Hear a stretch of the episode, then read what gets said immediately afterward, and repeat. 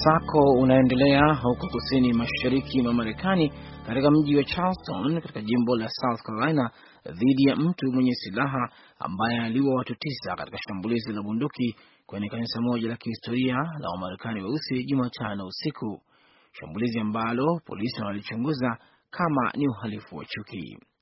Mkuu wa polisi wa Charleston Greg Mullen aliwaambia waandishi wa habari mapema leo kwamba mwanamume mmoja mzungu akiwa kwenye umri wa miaka ishirini hivi aliingia kwenye kanisa la Emmanuel African Methodist Episcopal wakati wa mkutano wa ibada ya wiki na alianza kufyatua risasi. Mullen alisema watu wanane walifariki kanisani hamo huku mtu mwingine alikufa baada ya kupelekwa hospitali. Maafisa walitoa vipeperushi ambavyo vimeambatana na picha ya mshukiwa wakati akiingia ndani ya kanisa hilo. Ripoti zinasema mchungaji wa kanisa hilo Clemente Pinkney ambaye anahudumu katika baraza la wawakilishi la South Carolina kama senata wa jimbo alikuwa miongoni mwa watu waliofariki katika shambulizi hilo. Watu kadhaa walijeruhiwa. Chad imesema hii leo kwamba jeshi lake limefanya mashambulizi ya anga dhidi ya wanamgambo wa Boko Haram katika nchi jirani ya Nigeria baada ya mashambulizi mawili ya mabomu ya kujitoa muhanga mapema wiki hii katika mji mkuu wa Chad, shambulizi ambalo limeua watu wapatao 33. Jeshi limesema katika taarifa yake kwamba shambulizi hilo la anga lililenga kambi sita za wanamgambo hao na kusababisha hasara kubwa ya kibinadamu na mali zao. Hakukuwa na taarifa shambulio hilo lilifanyika wapi hasa. Shambulizi baya la Jumatatu lilitokea katika makao makuu ya polisi na chuo cha polisi huko Njamena ambapo zaidi ya watu mia moja waliuawa. Wanajeshi wa Somalia wamezuia shambulio leo Alhamisi la wanamgambo wa Al-Shabab wakilenga mkutano wa kisiasa katika mji wa kati wa Adado.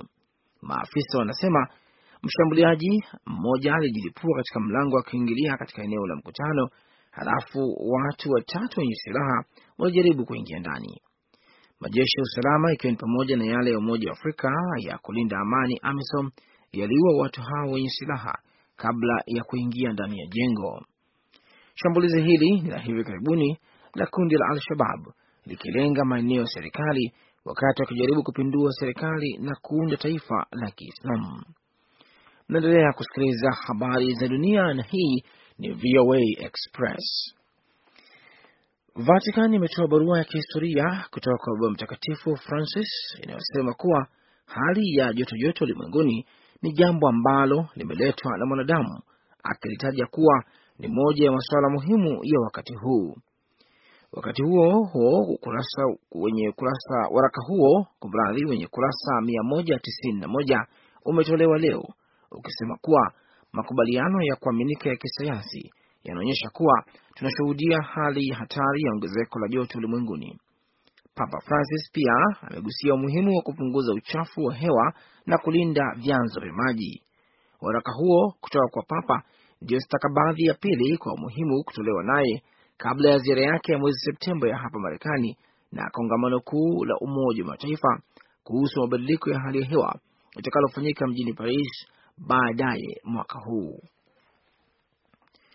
Kiongozi wa tume ya uchunguzi ya Umoja wa Mataifa kwa Siria alisema leo kwamba Siria ipo katika mkwamo mkali na wa mauaji, huku nchi zenye uwezo wa kusukuma mbele kupatikana kwa suluhisho la kisiasa kwa mzozo wa takriban miaka minne wa nchi hiyo zikichochea mapigano kuliko kufanya kazi kwa ajili ya amani.